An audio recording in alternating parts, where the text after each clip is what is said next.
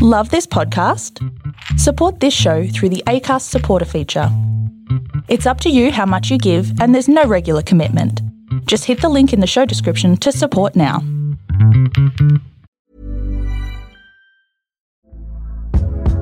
Hey there, it's Michele Norris. I'm host of a podcast called Your Mama's Kitchen. When I travel, I'm usually looking for a way to find a taste of home when I'm not at home. And one of the things I love to do when I am at home is entertain. And Airbnb allows me to do that. When I was in California recently, I rented a house that had a great kitchen. And when we were sitting around the table, we're all thinking, we're in someone else's house. Someone could be in all of our homes as well. If you have a home, but you're not always at home, you have an Airbnb. Your home might be worth more than you think. Find out how much at airbnb.com/slash host.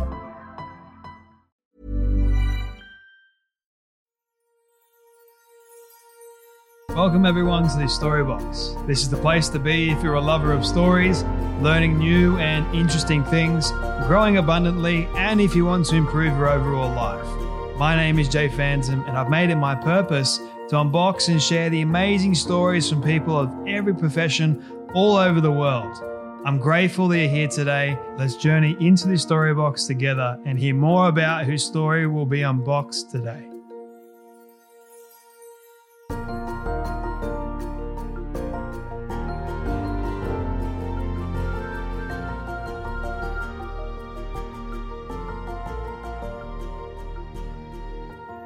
Welcome everyone to another another amazing conversation on the Storybox podcast today.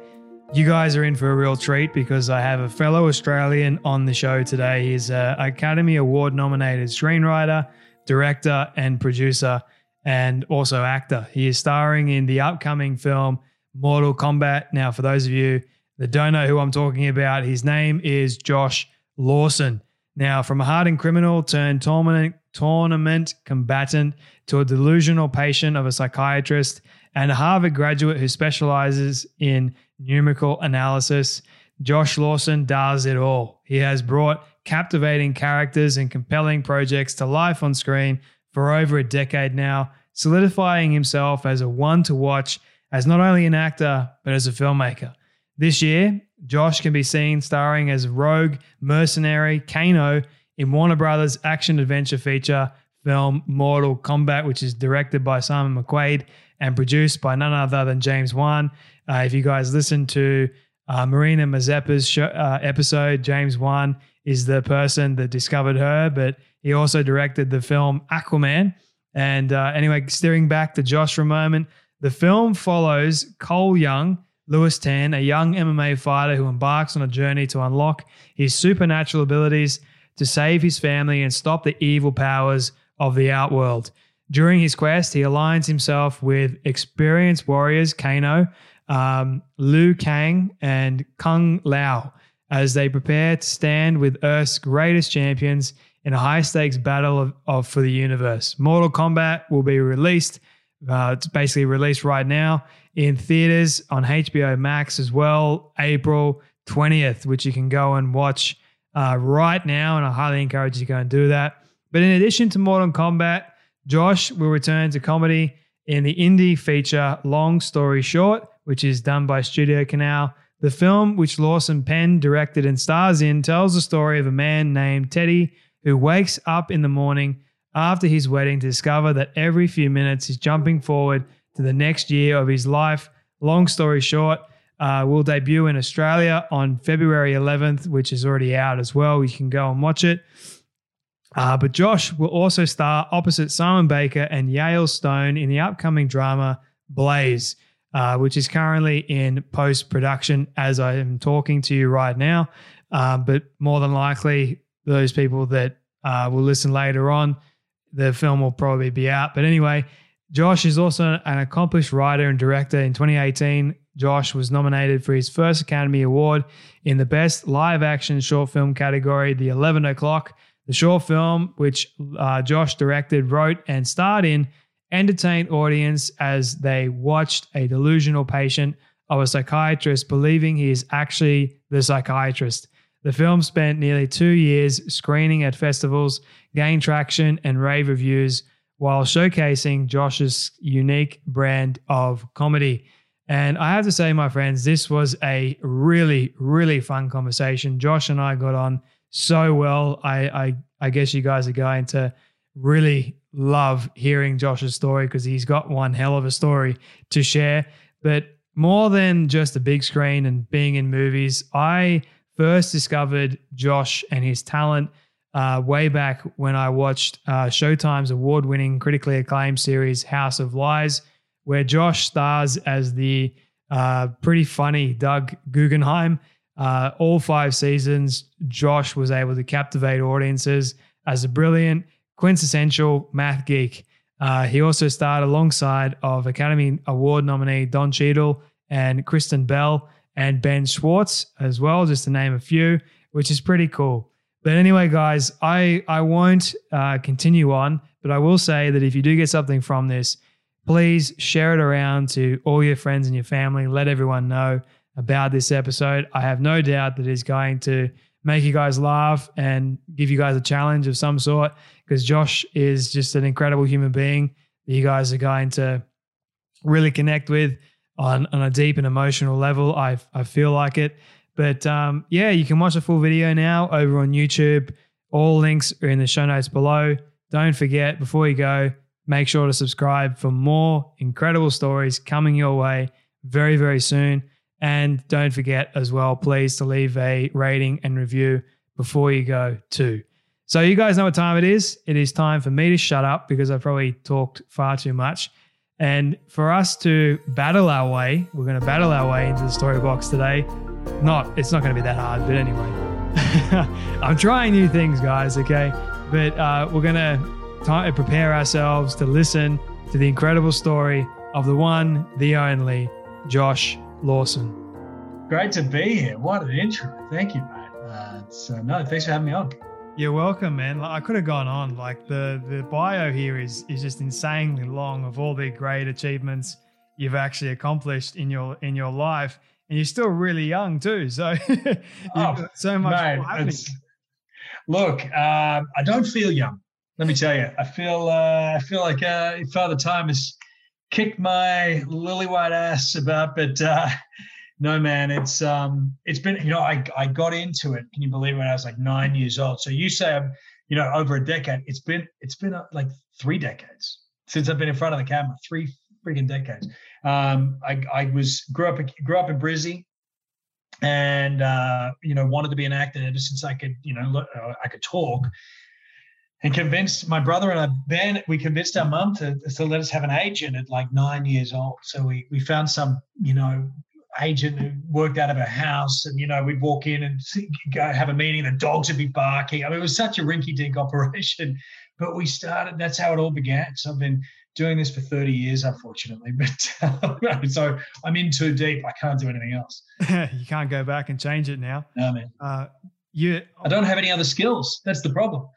Oh, you you multi you multi talented man. You write, you direct, you act, you produce, you do all kinds of things. So I'm sure they'll find a place for you if you didn't go on the screen. You'd be behind the screen yeah. or doing some mm-hmm. sort of thing. But I will get to that in a moment. But I, yes. I love asking all my guests at the very very start a particular yeah. question, which is, what does success look like to you? Yeah. It's a, it's a great one, and it's changed over the years. You know, if you were to ask the the teenage version of me, I think it'd be, you know, rich and famous movie star, right? And that that really doesn't interest me anymore. You know, because you you, you know it, it's all uh, it's all silly, all that stuff. You know, fame particularly is so silly. Um, so what does it mean to me? I think if I could keep telling stories with people I love and respect, and um, if I could keep doing that forever mm. uh, and and laugh every day, I'd call that a success. Yeah, I really would. Um, and that sounds like I don't know if that sounds like you know new agey or or you like or like I'm pandering and trying to say the right thing. I swear, you know, particularly with the last year we've had, I think a lot of people have taken a moment to think about what really matters. Mm. You know, and I don't think many people are, are coming out of the last year going, yeah, after all the people who have died and after all being locked away, and so I think the important thing to me is money. Mm. Not that many people are saying that. It's it's just it's but you know I think we're kind of going relationships with good people and mm. and just being happy. So yeah, that's it, man. I, I love telling stories, whether it's behind the camera, in front of the camera. I love working with smart, challenging, uh, inspiring people, and I love to laugh. And so if I can do all three, I'm I'm sitting pretty. When was the moment for you? Was it more like this year or even last year that you sort of realized this exactly was success for you, like fame, uh, wealth, all that sort of stuff didn't really matter to you? Has it been like this gradual thing over time, you reckon, or was there a catalyst? Yeah. I think it was gradual. I think, um, but it wasn't just last year. I mean, it, it had started a little while ago. I, I, would have thought in my, you know, my early 30s, you know, started to started to realize I wasn't driven by money and stuff. You know, I started to learn that you could say no to projects. You know, not that people are coming to me showering me with with job offers, but you know, there were certain job offers or, or even just auditions or whatever I'd get, and I'd be like, I don't want to do this. I don't want to do this. And yet, my whole life, I'd been sort of trained to do any job possible, work any moment you can, take the job. There's so few jobs you'll get, which is true, but you know, just work, work, work. And then the older I got, I went, ah, no, nah, I'd rather, I'd rather hang out with my dog than do a job I don't want to do. Mm. Or you know, I, or I'd rather write, write, write at home for no money than be on set on a job I, I just don't want to do. And so that that sort of began the catalyst. And then there was a period of time where I just wasn't working, long period of time after House of Lies and I was hustling really hard, and I just couldn't seem to stick the landing on anything. And um, I was scared. I was really scared, thinking, "Holy shit, I'm not going to work." Mm. You know, this is what not working feels like. You know, for a long one year turned to two, turned to three, and I was really, I was really nervous. And then, and then weirdly, in all that, I got the Oscar nomination with Derin Seale for, for you know the 11 o'clock, and I, you know, you would think that that'd be a game changer. I mean, as a kid growing up in Brisbane, oh, get into the Oscars. That was it. That was the pinnacle, the zenith of, of the industry. Mm. And then when you find yourself there, it's all a bit, it doesn't, it's all silly, you know, like you're competing. These films are competing against each other. It's so weird. But the thing is, you know, what's weird is you start to really want it. You know, firstly, you say to yourself, "Oh, just getting nominated. Oh, that's that's all that matters." But then you're nominated, and then you get close to the awards, and then you start it starts fucking with you. Yeah. And it's, you want it. You're like, holy shit, now I've got a one in five chance. But so so now I really want it. And so it actually starts messing with your head. And then getting nominated isn't enough. Winning, you got to win. And then when you don't win and it all goes away, mm. and the and the spell is lifted, you realize two things. One, it doesn't matter. And two, it doesn't change anything. Mm. So the Oscars is on Sunday well, what are you going to do Monday? because let me tell you, two Mondays after that, no one's even going to be able to remember who won Best Picture. That's how, because we we live in such a quick turnaround now, and so this thing you've been dreaming of suddenly evaporates, and you realize, oh, it's just about getting back to the job. It's there is no trophy you get. There's no finish line. You just got to keep hustling. So it was a long-winded way to say I've had an amazing um, career of ups and downs, probably more downs than ups, but it's just taught me that um, the journey. I know this is this is very much a greeting card, and I don't mean to, but the journey is more important than, than the destination, right? That if you just work, if the work is is what makes you happy, then then a job isn't going to bring you happiness because it's the actual work that you should be satisfied by. Mm. I love that answer, man. And I, I, guess I have two questions coming out from that. But before I ask them, it's kind of like this this amazing thing how you've got to stay relevant, especially in yeah. entertainment. Mm-hmm. Like if you're not famous tomorrow, then something will go something else will go viral and everyone's attention will be on that. Or if you do something wrong, then immediately the media like hypes on that. So it's almost like yeah, there's this quick society that we do live in. It's like 10 second fame almost. Totally. And then if you're not if you're not famous in, in for that amount of time, it's like we, we get over you pretty quick. So you mentioned absolutely. Yeah. Yeah. You mentioned you, you got to capitalize so quickly. Yeah. yeah, that's that's exactly right. And and then with that in mind, the longer you go without work, the harder it is then to get work because yeah. you are getting colder and colder and colder and colder and colder. Mm. So all you want to do is you want to say, yeah, I'll be hot again if you give me a job. But they're going, yeah, but we can't give you a job because you're not hot. Yeah. Right? You're not hot right now. So you're in this spiral going down and down and down and down, going, shit, the longer I go without work, it's going to be hard for me to get a job. so it, it becomes this vicious cycle. And and and and then the cycle works the other way, right? So if you're hot right now, you know, to quote Zoolander, you you get the job, then you get another job, and then suddenly the same people keep getting the work, mm. right? Because they're in this washing machine, they're in a different washing machine, they're going, they're spiraling up, and you're spiraling down, and and the divide becomes so great. Mm. And there's this the gap between the two of you becomes bigger and bigger and bigger and bigger, and it just feels so insurmountable. Mm. But um, but you know, these days I think because there are so many avenues, you know, to there are so many channels, maybe too many. You know, go on to Netflix. How much content is there? It's dizzying. I mean, if you don't go into Netflix with a plan, you're stuck in that. It's like it's the IKEA of streaming platforms, right? You get lost in there for for days. And so, so the, the good news is there are there are more avenues now than ever before to get work. But the bad news is there's more competition and the turnover is so quick. Mm. So you got to be you got to be on it. I love your your humility, man, because like for me, it's inspiring. Like looking at your career, where you've come from to where you are right now, that's inspiring. Because when I started this about a year and a half ago, no, not a year and a half, it's about a year and three months or whatever. So not that long ago. And it's like it's interesting because when I, I thought that if I got you know, Matthew McConaughey or Tony Robbins or the big people, then I thought maybe then other big people, other big famous names might actually give me a chance. But it hasn't right. exactly worked out like that. It's this yeah thing, but it, that didn't really. I'm like, this is going to satisfy me 100%. The moment I get them, mm. done, seal the deal. Right. It, it doesn't. It's like move on to the next thing. So I think what you're saying rings true for a lot of people. You got to find what actually really makes you happy. I love how you mentioned you'd much rather go spend time with your dog. Like, yeah, that's that's more meaningful. Like, find the meaning that makes you happy and gives you fulfillment and contentment, rather than going chasing this this. It's kind of like this um, kite. Out, the wind's blown it away. Um, right. Use an analogy. Uh, if that makes it's sense. so true. And and you know, I'm glad I connected with you because in a way, that story that we tell ourselves, or you've told yourself, if I get McConaughey, I get Robbins, and it'll it'll change things. You know, who told you that? Yeah. Nobody. We told ourselves that. Yeah. I told myself that if I got nominated for an Oscar, it would change. Nobody told me that.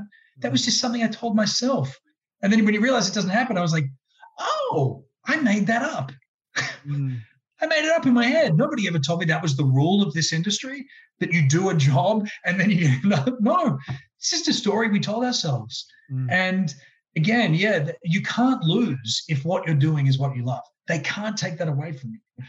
You know, uh, so then you and and and and you can trick yourself as well. In and, and I, I want to make sure that you know you and anyone else listening because I learned this lesson the hard way. Mm. You can say to yourself, "Oh, but I didn't get that job, so any so all this stuff I've done is meaningless." No, it's not meaningless. It's made you so much better. That interview with McConaughey and Robbins and stuff, that's actually made you better. Mm. So even though it didn't exactly lead on to that thing that you wanted it to, in, in ways that you probably will never be able to understand, it's made you a better, it's made you so much better at your job. So that ultimately, when you do get that thing that feels like, oh, it happened overnight, it didn't. It, mm. It's all that stuff that led years of work that led, it just feels overnight but it actually isn't. It's it it that seed was planted so long ago. Mm. Um, you know, it's a, so don't ever stop working or ever think that the work you're doing is meaningless. It's not. It's just planting seeds that will bloom way further down the track. So that's that's. I just want to just keep that in mind. Keep going, man. Like this is amazing. You're on a roll. yeah, fuck Tony Robbins, dude. I'm your motivational speaker. Yeah. Tony, hit your heart out mate, I should have gotten you way before I got Tony. That's it. I get, my mate, goodness. Tony. Tony buys tickets to my seminars. Right? oh, that is great. I love it. Uh, Josh, yeah. for you, man, when you when you you mentioned like after House of Lies, you thought you were going to get the next thing, but it was like a real struggle. Yeah. what kept you going in those in those days? Yeah, I mean, um, b- belief, you know, and, and, and I got to say, friends, friends, you know, a support group who, who would, you know, when you'd uh, over a beer, and you sort of go, ah, it's a tough racket, you know, and they uh, and they go stick with it, and um, that helps. Those little those little things help. People go, people go and don't give up.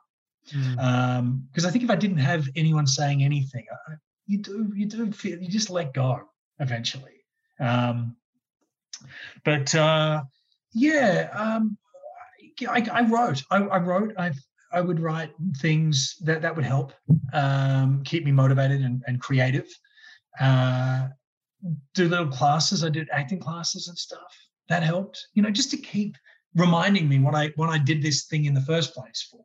You know, and um, yeah, just one step at a time, really. But there was definitely a rock bottom. You know, I remember thinking, oh man, I'm I'm I'm getting older. I'm you know mid 30s, suddenly late 30s, and I'm not working, and this isn't cute anymore. Um, and uh, but yeah, I I just you know you you just uh, take it one step at a time, really. And and I think if you looked at the mountain, you know, you looked at the peak of the mountain, it does look overwhelming. Yeah but don't look at the mountain. Just look at just look at the next, you know, base camp. Yeah. That's enough. Just one step at a time. That's all. It, that's all it is, and a lot of patience. yeah, it is. Yeah, a lot of patience. That's right, and, and a lot of love for it. You got to love it. Mm. If you don't really love it, that's okay. I mean, I have so many friends over the years who've given up this industry to to discover the thing that they do love, mm. and that's brilliant. One is not nobler than the other they just find what you love. And for some people, it was too much pain. It wasn't, it wasn't worth the pain. And that's okay. And now they've found totally love and and and contentment in a completely different job. And most actors would kill for that kind of contentment. Mm. You know, we are in a bit of a hamster wheel. So yeah, man, it's um uh that uh yeah, having a support group helps uh, quite a bit. You yeah. mentioned you mentioned that you love stories, you love writing, you love telling stories. Why why have you noticed over the years that stories for you are so meaningful? What what is it about them specifically that makes you love them well, so much? Yeah, so it took me a while to understand this for sure, you know, because like I said, originally it was just, I'll oh, be in the movies and be a star. And then over the years, I realized uh, what I was really, what I really care about is the storytelling thing. And when you think about it, stories are one of, I mean, humans have been telling stories since we could draw on cave walls, right? So since the beginning, we tell stories. We can't not, right? At the end of the day, when we close our eyes and go to sleep, our brain still tells stories in forms of dreams. We can't stop telling stories. We're always telling ourselves stories or telling other people stories. Why are they so important? Because they they are the very thing that um, unites humanity, right? So we may speak different languages. We, we, for some, Mr. Bean is popular in every country around the world, right? Why? He doesn't speak a language. Mr. Bean is silent. He's this mute character. But people, people, we we can all find Mr. Bean funny in a way. You know what I mean? Like there's something amazing about that to me. And I think I think stories are a, are, are a great way of taking strangers and giving them a shared experience. Mm. So my mum always said that a, a, a, sorrow shared is a sorrow halved. A joy shared is a joy doubled. And I think that's what stories do, right? They halve your sorrow and double your joy. And um, if, if uh, uh, you know, we may not cure cancer as storytellers, but actually, I, I think without stories, um, humanity would be pretty unbearable. Mm. You know, it's why through through the most painful experiences, um, uh, you know, people have come out with, you know, some of the best literature or music or poetry, because that's sometimes the only way humans can process agony and pain and suffering is through art. Mm. Um, and, and so there is something, you know, even if if you ask like the average guy in the street or in a pub, you know, do you love stories? They're about ah, stories, mate. No, no, no, no, no, I don't need stories. I go, oh, you sort of do it because I dare you to go through two weeks without listening to music, listening to the news or what reading the news or watching a TV show that you love. Tell me what life is like at the end of that two weeks. I imagine pretty shitty. Yeah. And pretty lonely. Yeah, you don't get to listen to you. No friend can tell you what they did on the weekend. That's a story. You don't get to no, you can't tell another friend. What you do? No, no stories. You're not allowed any stories for two weeks. I, I don't know, man. That's I don't know if you could even do it. I'd die.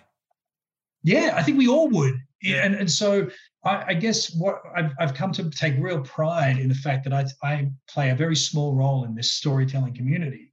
Um, and every time I have an experience that I go, I, I want to share that with someone, I try to think of a, a story to be able to get that message across. Mm. Um, because, you know, no one wants to know my specific story in a sense. Like they don't need to know about my girlfriend or my mom or my dog or whatever. But if I come up with a, a, a bigger story, an allegory, you know, then everyone can relate to that, you know. Uh, and, and find something in themselves in it, you know. So yeah, storytelling, man, it's it's way more vital and crucial at, to the human experience than I think a lot of people realize.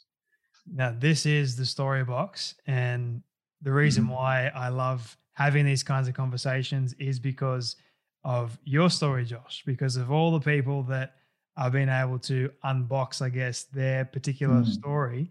It's it's inspiring, it's challenging, it's motivating, it's an encouragement, and I get to learn. So it's kind of selfish in a way, but that's the power Mm. of a person's story. And I'm curious for you, man. You've you've told many stories um, through characters and and even directing and writing and all that sort of stuff. Is there a particular story that you want to share but you haven't been able to yet? Oh man, so many, so many stories. I'm, I, you know, one of the great things that I have a bit of a, a morbid fascination. I'm, I'm not, I'm not scared of death. I, I'm just scared of not being able to be alive. Mm, if that makes sense. You know, the dying part doesn't scare me in a sense because I know that the only inevitable part of life is death. But what I just I just have so much life I want to live. So one of the things um, I have this folder on my computer. I'm at I'm at my laptop right now, but on my desktop is this folder of ideas. It's called ideas, and I have more ideas in that thing that I will ever be able to make in a lifetime. I just don't have the time, right? And that is one of the saddest things for me. I keep adding to that folder over and over every day. I'm adding to it. I'm adding to it. It gets longer and longer. And I, I want to tell all of them. I wish I could tell all those stories because they're all interesting to me. And they'll all do different things and they'll touch different people, people I'll never realize, I hope. Um, but yeah, I, I have so, so many. And next week I'm going away just to have a bit of quiet time, me and my dog. And um, and and to figure out what the next story is going to be, the next one I really wanted to put my time and energy into. What's important. And you know what? The older I get, the other thing is, I, know this this really is surprising to me, and and it's not. I'm not trying to uh, pander to anyone by saying this, but the older I get, the more I want to leave a pos- positive messages out into the world in a way. And that doesn't mean every story has to be rosy, but at the at the heart of it, I think I want to just be a little more mindful of leaving a positive trail in, my wake, just to be able to go, hey, I did my best to add some, you know, either make people think um, more positive thoughts or, or, you know, or to shine a light on on a sort of on a sort of thing we should be steering away from or something. I do get a little more mindful of that in my storytelling, and that's just maturity and and I think you know life experience. The more I, I live, the, the more important that is. mm, So those are those are elements now I, I try to take into my storytelling. And it comes even back to Mortal Kombat, right? Like looking at those fan reactions to the trailer. I mean, that that gave me so much joy. I can't even begin to tell you. I was like, look, regardless of what happens from this point on, we had that moment in history, that moment where those fans got to watch that trailer, and you can't deny the joy, the the excitement, the thrill. That's that's awesome. You know, if if if you don't get anything else out of this, take that because that is a special thing. And um, that made that made it worthwhile. So you can even, you know, you might think that um, an action film doesn't have the opportunity to leave that positive message, but it clearly does. Just look at the joy. It's mm. that's a cool thing. Especially with the technology that we have today, taking the old Mortal Kombat and making it with today's technology is honestly insane. Yeah. I mean, man, absolutely. Like diving into Mortal Kombat right now. I remember when I saw the trailer, I got goosebumps. Like I was yeah. like, dude, that looks insanely good. I wanna, I wanna watch this now. um, and I know. I guess, okay, let's let's dive into it. How did you get the role of Kano? I mean, your guess is as good as mine, man. I don't know. I mean, not the obvious choice, I, I admit, but um, I I auditioned. You know, simple as that. I was in Los Angeles at the time. This would have been um, this would have been 2019, early 2019, and um, did did an audition for the casting agent. That was it. It was just me and the casting agent in the room, nobody else left. And I have this little ritual when I leave an audition. I take the sides, the you know the sides of the the scene. You basically hold them in your hand and go in, and the lines are on there. And anytime I leave an audition, I rip it into as many pieces as possible. I throw it in the bin. Just so it's kind of way of me saying, forget about it. Forget about that audition. You've done what you can. Don't hang on to it. Don't think about it. Don't keep calling your agent going, have you heard anything? Have you heard anything? Am I in the mix? You know, I just rip it up, I throw it away, and I forget about it anyway, months and months and months have gone by at this point, and now I'm in pre-production of my own film, writing and directing. Long story short, I'm in pre-production. I happen to be in Waverley Cemetery, uh, which is a beautiful cemetery in Sydney that overlooks the water. It's gorgeous, but such a bizarre setting for the phone call that I got, which was, "Hey, you remember that Mortal Kombat audition?" And I think I said vaguely, and they went, "Yeah, well, you got it." And I went, what? Are they sure they've got the right guy? I mean, the, I was like, they didn't want to talk to me. They want to. They didn't want to another audition or anything. No, no, audition. That was it. And I'm sure, by the way, they offered a bunch of other people who had scheduling conflicts. But fuck it, I'll take a job any way I can get it. I don't care if I'm the tenth, hundredth choice. I don't care. Um, but uh, that was it. And then I said, look, I'm, there are going to be some scheduling issues, and they said, let us take care of the scheduling you need to start getting in shape. shit. Holy shit. I got to start working out.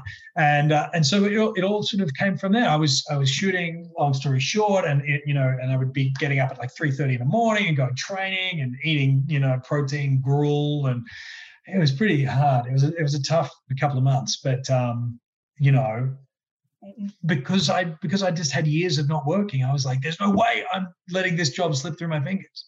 I have got to work, even if it's working two jobs at the one time. I don't care. Uh, I'd rather I'll sleep when all this is over. And um, I was grateful. I was really grateful for the work. Honestly, it was awesome. Congratulations for getting getting the role. Uh, I I personally like this is just me, but I personally can't imagine a better person to fit the role of Kano. Because if wow, look, that's really nice. If you look at the cartoon and you look at the trailer, like, mm. damn, it's it's so similar. I didn't I didn't realize it, but I guess it was the role I was born to play. I, I loved playing him. I loved it. It was so much fun, and and uh, yeah, the more the more the deeper I got into it, the more fun I had with him. You know, he really was kind of a character. You could just take the, you know, no filter, take the leash off, and he was just like a junkyard dog. He was great. Yeah. What was your creative process like with actually forming the character of Kano? I mean, you had the old film to go off that yeah. that, that character being portrayed. Was it difficult for you to actually get into that kind of character? Yeah, I mean, you know, particularly because you feel the weight of the fandom mm. on top of this thing, right? So you you know, it's not like just going, ah, here's a character and Kano we've just made up. And you go, okay, well, we could be anything. It's like, well, actually, can't be anything with this, right? Because you, you, you've got to fit within a certain parameter here because the fans are expecting a, a certain thing. And so there's all that backstory of the fan and there's all that mythology, you know, the, the, uh, the evolution of the last few decades that of all the characters, including Kano. Mm. But I didn't rewatch the original film because I didn't. I remembered it, you know, as a kid, but I didn't want to. I didn't want it to be fresh in my mind because I just didn't think it was going to help. Mm. Um, I was either going to look at it and go, "Oh, yeah, I'll do it like that," which is sort of silly, or go, "Oh, don't do it anything like that," which is silly in a different way because now I'm now I'm anti-acting. you know, that's a thing. I'm sort of acting against, away from something, which is silly. So I just said, "Look, give me the script. Let's," you know, me and Simon, the director, and the writer, we sat down. We were like, "Let's let's talk about the story. Mm. What story are you trying to tell?" We'll get to the mythology second, but let's just go. What are you trying to? How does Kano help tell this story? What does he represent in this film? You know, blah blah blah. Great. We got through, then we and then we go. Now, give me the give me the backstory.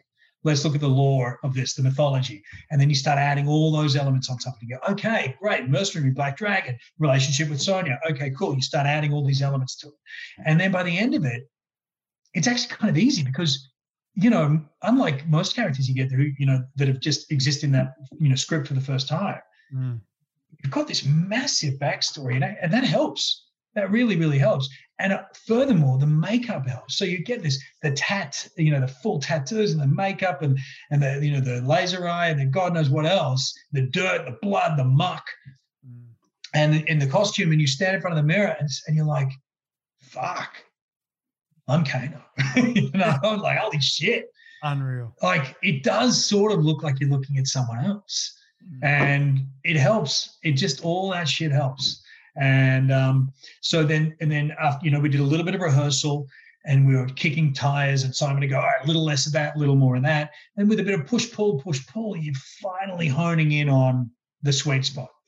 And even after a couple of days of shooting, to be honest, you start going, oh, I don't think that worked.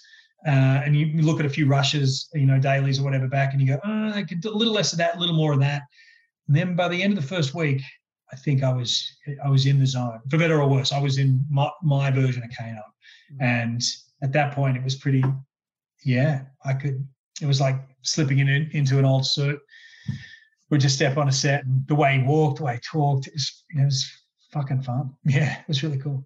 For the fans out there that absolutely love Kano, how can you say how much you're actually in the film? This is going to be released like after the film's actually released, but I want to get the the inside. Well, um, let me just say, for all those people who don't love Kano, you might be disappointed. I'm working the other way around. oh, I love it. that is Yeah. so cool. So the film gets released April 16th uh, on Yeah. HBO. Max, I believe. Uh, streaming. Yeah. Is it? Does it but we get it out. I think in Oz, we it, it comes out in, in theaters here in, in Oz. I hope so. I, I think so. Yeah, So okay, so it's getting a theatrical release here in Australia for those I think so, yeah. Fans, and then it's also getting a streaming one as well. So go and see it when it comes out, April sixteenth. This will be going out directly when it hits. so yeah. I hope you guys really enjoy it. Uh, Josh, I have two more quick final questions for you if you don't mind, because we've got 4 Come on. minutes left on the Zoom. But yeah, this is my all-time favorite question. So it's a hypothetical one.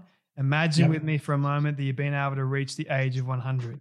All your Yep. friends have decided to put together a film for you of everything you've ever said and everything you've ever done. Don't ask me how in the world they got it all. We'll call it magic for the sake of an argument. But been able to get it and show it to you on your 100th birthday. What do you want that film to say and to show about your life? Oof. I I hope um, I hope it's a comedy. uh, I do. I hope it's funny, um, and uh, I hope I hope it has a happy ending.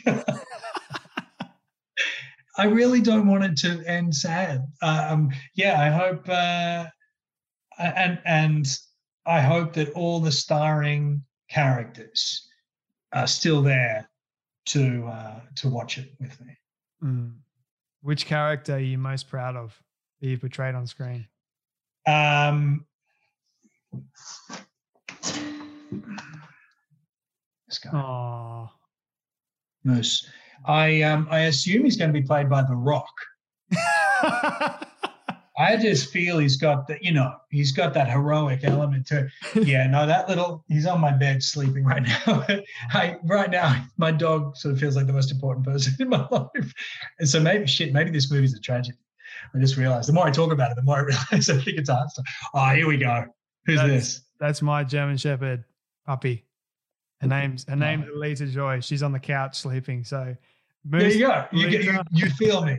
I understand you. So, Josh. Uh, so yeah, so my, my film would be called Must Love Dogs if it if that film title wasn't already taken. Yeah, uh, I definitely watch it just for the fa- for the sake of watching a dog.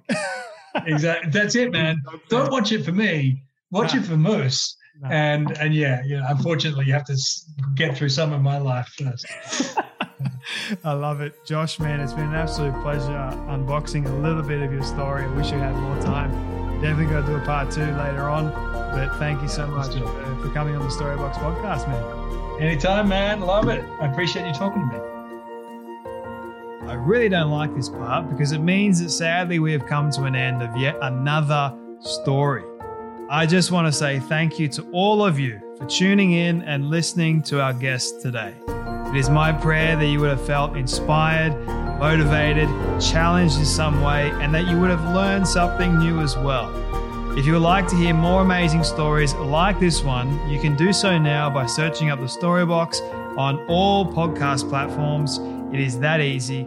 And if you did get something from today's guest, please do share it around with your friend or family member who you feel could benefit from hearing today's story. And before you go, I greatly appreciate it if you could spend 30 seconds leaving a rating review over on Apple Podcasts. It goes a long way to reaching more people and building this community of the Storybox. Let's start changing lives through powerful stories like this one you heard today. Your support is always greatly appreciated. Until next time, when we dive back into the Storybox, I'm Jay Phantom, and don't forget, your story is worth more than you know. I'll catch you then.